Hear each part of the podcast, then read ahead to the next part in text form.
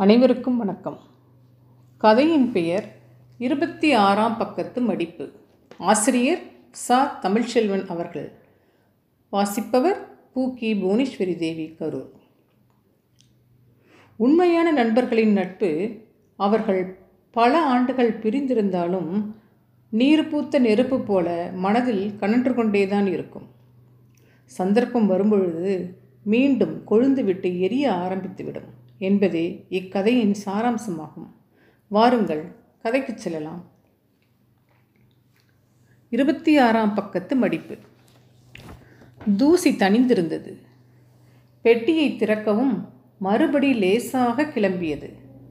உள்ளே நோட்டுகளும் புத்தகங்களும் டைரிகளும் பழைய கடிதங்களும் என பழுப்பேறி கிடந்தன. நாலைந்து டைரிகளை சேர்த்து எடுக்கவும் பொது பொதுவென தாள் துகள்கள் பொடி பொடியாக போன தூசியுமாக உதிர்ந்து விழுந்தன. இப்படி விட்டுட்டோமே என மனம் பதறியது. ஓரங்களிலெல்லாம் கரையான் அரித்திருந்தது உயிரினும் மேலாக போற்றி வைத்திருந்த பொக்கிஷத்தை இப்படி விட்டுட்டோமே. கோபத்தில் உடம்பு ஆடியது. மூச்சிரைத்தது. அரைஞ்சன்னா பல்லுகளெல்லாம் உதிர்ந்து போகும். ராஸ்கல். சின்னவன் பாரதி அப்படியே அரண்டு போய் நின்றான். நான் இல்லைப்பா அம்மா தான். அடுக்கலையிலிருந்து பார்வதி வந்தாள். இப்போ என்ன ஆயிட்டுதுன்னு இந்த கூப்பாடு போடுறீங்க? என்று கேட்கிற தோரணையில் வந்தாள். இதையெல்லாம் பழைய பேப்பரோடு சேர்த்து கடையில் போட சொன்னியா நீ சும்மா இடத்த அடைச்சிக்கிட்டு கிடக்கேன்னு நான் தான் போட சொன்னேன். என்ன இப்போ? ஓங்கி ஓங்கி தலையில் அடித்து கொண்டார். போங்க அப்பால என்று எல்லாரையும் விரட்டிவிட்டு அவற்றை எடுத்து அலமாரியிலும் மேஜையிலும் மறுபடியும் அடுக்கி வைத்தார். ஆனால் மூத்த மகள் கண்ணம்மாவின் கல்யாணம் வந்தபோது மீண்டும் எல்லாவற்றையும் மறந்து பணத்துக்காக அழைந்து கொண்டிருந்தார். தினசரி வெயிலை தின்று உதடுகள் வெடிக்க புழுதி அப்பிய கால்களுடன் பணம் புரளாமல் மனம் சுருண்டு திரும்பிக் கொண்டிருந்தார். அந்த சமயம் வீட்டை ஒழித்து துப்புரவு செய்து வெள்ளையடிக்கும் வேலையை பிள்ளைகளை கொண்டு தடபுடலாய் நடத்தி கொண்டிருந்தாள் பார்வதி.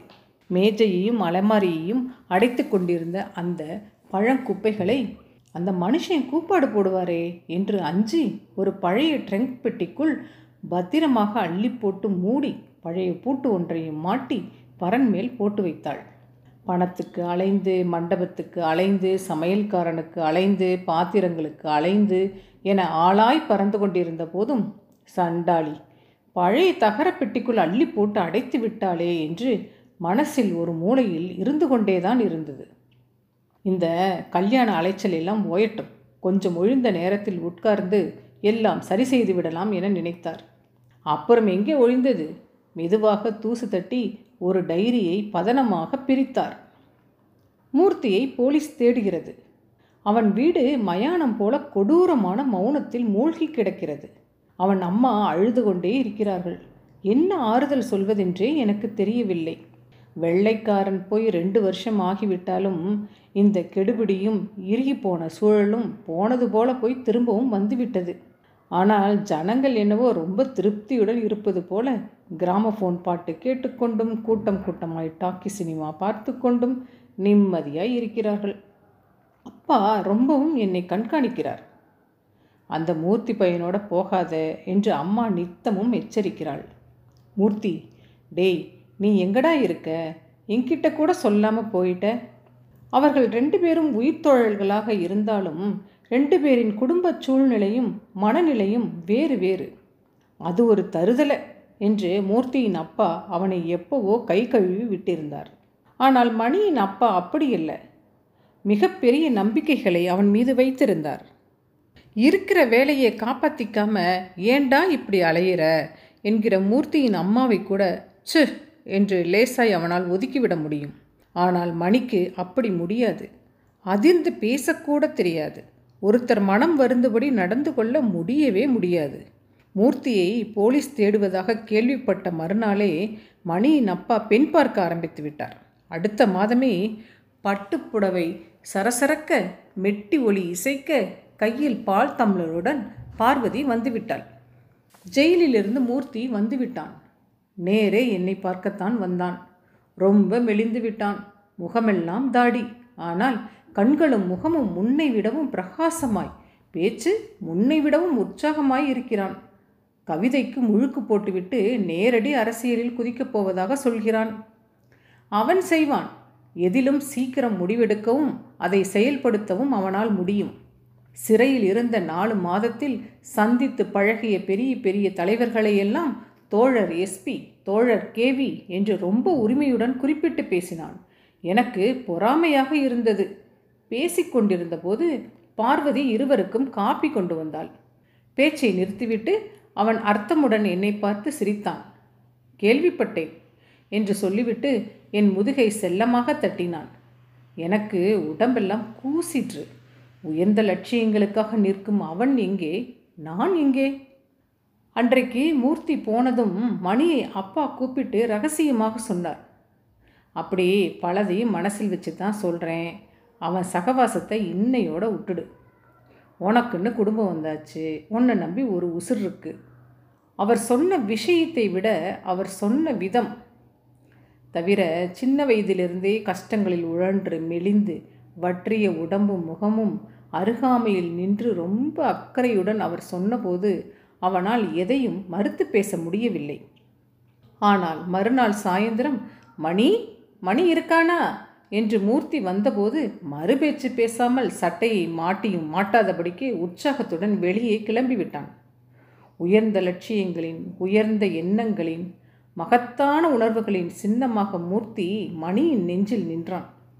மணி இந்த தலைவர்கள் மேலே எவ்வளவு நம்பிக்கை வச்சிருக்காங்க ஜனங்க? கைவாளித்தனம் பண்ணுறாங்களேடா ஜனங்களுக்கு நம்பிக்கை துரோகம் பண்ணுறாங்களேடா பாவிங்க.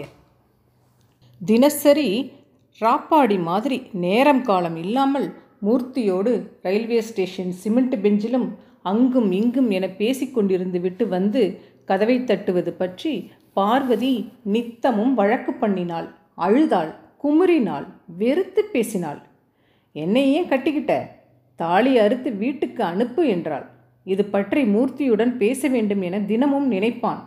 ஆனால் அவனிடம் பேச ஆரம்பித்ததும் இதெல்லாம் நாட்டில் ஒரு பிரச்சனையா என்று தோன்றிவிடும். ஆனால் பார்வதி உயிரை கொடுத்து போராடி கொண்டிருந்தாள். அவளுக்கு இது வாழ்வா சாவா என்கிற பிரச்சனை என்று எப்படியோ பிடிபட்டிருந்தது. நாங்கள் சொல்கிறதெல்லாம் சொல்லி பார்த்துட்டோம். இனி ஓம் பாடு உன் புருஷன் பாடு என்று மணியின் அப்பா அம்மாவும் வேறு இது ரொம்ப பெரிய சிக்கல் போல அவளை பயமுறுத்தி வைத்திருந்தார்கள். எனவே அவள் தனக்கு போட்டியாக வந்திருக்கும் எதிரிகளாகவே மூர்த்தியையும் புத்தக குப்பைகளையும் நினைத்தாள். தன் ஒவ்வொரு அசைவையும் ஒவ்வொரு வார்த்தையையும் மணியை தன் வசப்படுத்துவதற்காகவே பயன்படுத்தினாள். மணி உன் கடிதம் எனக்கு வருத்தம் அளிக்கிறது. உன் மனைவி அன்று என்னை விரட்டிவிட்டது குறித்து ரொம்பவும் மனமுடைந்து எழுதியிருந்தாய். அது ஏன்? உன்னை எனக்கு தெரியாதாடா? நான் இங்கு வந்து குடியேறிவிட்டேன். இனி இதுதான் என் இடம். அடிக்கடி கடிதம் எழுது. அடிக்கடி வந்து போ. உன் மனைவியுடன் நம் விஷயங்களை பற்றி நிறைய பேசு. நாம் பேசுகிற படிக்கிற எழுதுகிற செய்கிற விஷயங்கள் எல்லாம் ரொம்ப அவசியமானவை என்று அவர்களை புரிந்து கொள்ளச் செய். இல்லாது போனால் நரகம்தான். ரொம்ப சரியாக மூர்த்தி எழுதியிருந்தான். அப்புறம் கடிதம் எழுதக்கூட முடியாது போய்விட்டது அவனுக்கு. மணிக்கும் தான். தினமும் ஒரே வட்டப்பாதையில் ஓடி சலிக்கிற வாழ்க்கையாய் இருக்கிறது. ராத்திரி படிப்பு என்பது அறவே போச்சு. தூக்கம் தூக்கம். இன்று காலை ஒன்பது மணிக்கே ஆஃபீஸ் போய்விட்டேன். வருடாந்திர இன்ஸ்பெக்ஷன் இன்று. பரீட்சைக்கு போகிற மனநிலைதான். இன்று பூராவும் வேலையில் குற்றம் கண்டுபிடிக்கவில்லை என்றாலும் ஆபீசர் பாராட்டுதலாக ஒரு வார்த்தை கூட சொல்லாமல் போனது வருத்தம்தான். மகள் கண்ணம்மா பெரிய மனுஷியாகிவிட்டாள். ஒன்றுமே புரியவில்லை. வாழ்க்கை இப்படி ஓடிக்கொண்டிருக்கிறது. அவளுக்கு தலைக்கு தண்ணீர் விட எல்லோரும் வந்திருக்கும்போது பார்வதி வயிற்றை தள்ளிக்கொண்டு அங்கும் இங்கும் அலைந்தது எனக்கு ரொம்ப கூச்சமாக இருந்தது. இதுதான் கடைசி என்று மனதில் உறுதி செய்து கொண்டேன். மூன்றாவதாக பையன் நேற்று சுகமாய் பிறந்து விட்டான் என்னை அப்படியே உரித்து வைத்தது போல இருக்கிறான். பாரதியின் பெயர்தான் அவனுக்கு. இந்த முறை ஆணாக இருந்தாலும் பெண்ணாக இருந்தாலும் பாரதிதான் பெயர் என்று முன்பே முடிவு செய்திருந்தேன். இன்று சரியான மழை. நனைந்து கொண்டே வீடு வந்தது. மூக்கு அடைத்து கொண்டு மூச்சு இறைக்கிறது. சேலை மூணு ஜம்பர் நாலு சராய் ரெண்டு சீசட் ஆறு அன்றாயர் ரெண்டு தாவணி மூணு. அத்துடன் டைரிகளை ஒதுக்கிவிட்டு கவிதை நோட்டுகளை எடுத்தார். முழங்கால் மூட்டில் வழி கண்டது. இவ்வளவு நேரம் மடக்கியே இருந்ததில் பிடித்து கொண்டது. நீவி விட்டபடி கவிதைகளை புரட்டினார். பிரசுரமாகிய சில கவிதைகள் பிரசுரமாகாத கவிதைகள் நூற்றுக்கணக்கில் சுத்தமான கையெழுத்தில் பக்கங்கள் புரண்டன. புரள புரள காலமும் புரண்டது. மனம் பளப்பளவான உணர்வுகளில் ஆட்பட்டு தவித்தது. கவிதைகளில் மட்டுமன்றி கவிதை பாணியிலான கோஷங்களும் நிறைய இருந்தன. உணர்ச்சி கொந்தளிப்பாய் வெடித்த கவிதைகளும் கோஷங்களும். கீழே பறவைகள் சிறகுகள் அசைத்தன. செக்கர் வானில் கதிரவன் உதித்தான். நோக்குக நோக்குக. நிமிர்ந்து நேராய் நெஞ்சினை உயர்த்தி ஒளிமிகு விடியலை நோக்குக நோக்குக. பனிக்குகை இருட்டு விலங்குகள் தகர்ந்தன. தீயை அணிவோம் தீயை அணிவோம். March on march on left right left right. Theme தக்க தீம் தக்க. இப்போதுதான் எழுதி முடித்த கவிதையை வாசிப்பது போல திரும்ப திரும்ப உணர்ச்சியுடனும் பாவத்துடனும் உறக்க சத்தமிட்டு வாசித்தார். அவர் அறியாமலேயே வலது கை முஷ்டி முருகியது அந்த கவிதையை மணி எழுதி முடித்தபோது இரவு ரொம்ப நேரமாகிவிட்டிருந்தது கீச் கீச் என்ற பூச்சிகளின் ஓசையின்றி வேறு சத்தமில்லை. கவிதையை எழுதி முடித்தும் கூட மனசில் பொங்கிய உணர்வலைகள் அடங்கவில்லை. அந்த கவிதை போதவில்லை. எழுந்து அறையில் அங்குமிங்குமாக ஒரு படைவீரனைப் போல அந்த கோஷங்களை சொல்லியபடி மிதித்து நொறுக்கிக் கொண்டு நடந்தான். அன்றைக்கு மாலையில் இருட்டுகிற நேரத்தில்தான் ரொம்ப பரபரப்புடன் மூர்த்தி மூச்சிறைக்க ஓடி வந்து மணியிடம் சொன்னான். கப்பல் படையில் புரட்சி வெடித்து விட்டது. பம்பாய் துறைமுகத்தில் நமது வீரர்களின் பீரங்கிகள் வெள்ளைக்காரனை அடித்து தகர்த்து கொண்டிருக்கின்றன. நகரங்கள் தோறும் வேலை நிறுத்தங்களும் பிரம்மாண்டமான பேரணிகளும் ஆர்ப்பாட்டங்களும் முழங்கிக் கொண்டிருக்கின்றன. மூர்த்தியை சொல்லி முடிப்பதற்குள் அடக்க முடியாத சிரிப்பு நெஞ்சு வெடித்து விடும்போல் இடியென கிளம்பியது. அஹா ஹா ஹா என்று கண்ணில் நீர் வழியே சிரித்தார்கள். என்னமோ ஏதோ என்று பயந்து போய் மணியின் அப்பாவும் அம்மாவும் அறைக்கு ஓடி வந்தார்கள். கபக் என்று சிரிப்பை அடக்கிக் கொண்டு கண்களில் சிரிப்பு மின்ன ஒருத்தரை ஒருத்தர் பார்த்து கொண்டனர். மூர்த்தியின் மாடிக்கு கிளம்பினார்கள். இச்செய்தியை கனல் கக்கும் கவிதை வரிகளாக மாற்றி மணி நடந்து கொண்டே சொல்லச் சொல்ல சிகாப்பு மையினால் வெள்ளைத்தாளில் சுவரில் ஒட்டுவதற்காக மூர்த்தியும் மற்ற தோழர்களும் எழுதி தள்ளினார்கள். அதே வேகத்தோடு பசைவாளியை தூக்கி கொண்டு இருட்டில் பதுங்கி பதுங்கி தானாக்காரன் பார்வையில் படாமல் வேக வேகமாய் போஸ்டர்களை ஊரெங்கும் ஒட்டிவிட்டு எல்லோரும் கடைசியாக ஒரு பீடி அடித்துவிட்டு நாளை ஊர்வலத்துக்கு ஏற்பாடு செய்ய முடிவு செய்து பிரிந்தார்கள். அப்புறம் அறைக்கு வந்த பிறகும் பொங்கி வந்த உணர்வுகளை அடக்காமல் தீம் தக்க தீம் தக்க என்று மனம் குதித்து கொண்டிருந்தது மணிக்கு. ஊர்வலத்திற்கு கோஷங்கள் எழுதி முடித்த பிறகும் நாடி நரம்புகளெங்கும் மின்னல் பாய்ந்து கொண்டிருந்தது. எவ்வளவு நாள் போச்சு? என்று மனம் பதற பதற பக்கங்களை புரட்டினார். எத்தனை உணர்ச்சிகரமான மணியை! இப்படி தூசுபடிய பழுப்பேறி துகளாக தகரப்பெட்டியில் போட்டு பூட்டிவிட்டார்கள் மணி என் இளம் கவிஞனே என மனம் அரற்றியது. ட்ரங்கு பெட்டியை முழு மூச்சாக குடைந்தபோது எல்லாத்துக்கும் அடியில் இன்னும் புத்தம் புதுசாக ஒரு புத்தகம் கிடந்தது. மூர்த்தியின் கவிதை தொகுப்பு. பாரதியைப் போல வீறு கொண்டு எழப்போகும் என் உயிர் தோழன் ராஜா மணிக்கு என்று முதற்பக்கத்தில் சமர்ப்பணம் செய்திருந்தான். கூடவே சிறு கடிதம். என்னை அவ்வப்போது கவிதை எழுத தூண்டி உணர்வூட்டியது நீதான். சில தேவைகள் கருதி நான் எழுதியவற்றை தொகுப்பாக்கி இருக்கிறேன் இத்தொகுப்பு உன்னை மீண்டும் எழுத்துக்கு இழுத்து வர ஒரு தூண்டுகோலாக அமைய வேண்டும். அதுவே என் மகிழ்ச்சி. மணி என் உயிர் நண்பனே. நீ எத்தனை பெரிய கவிஞன்? ஒரு புயற்பறவை சிறகொடிக்கு அடுப்படியில் குளிர்காய எப்படியடா முடியும்? உடனே இப்பவே அவனுக்கு பதில் எழுத மனம் துடித்தது. மூர்த்தி நான் எழுதுகிறேன். நிச்சயம் எழுதுகிறேன். ஆனால் விரல்கள் கவிதை தொகுப்பின் பக்கங்களை புரட்டின. படபடக்கும் நெஞ்சுடன் ஒவ்வொரு கவிதையையும் மூர்த்தி எழுதிய போது நிகழ்ந்த சம்பவங்களை நினைவு கூர்ந்தபடி வாசித்து கொண்டிருந்த போது இருபத்தி ஆறாம் பக்கத்து முனையின் ஒரு ஞாபகம் அடிப்பு. சுரீரென நினைவில் தட்டியது.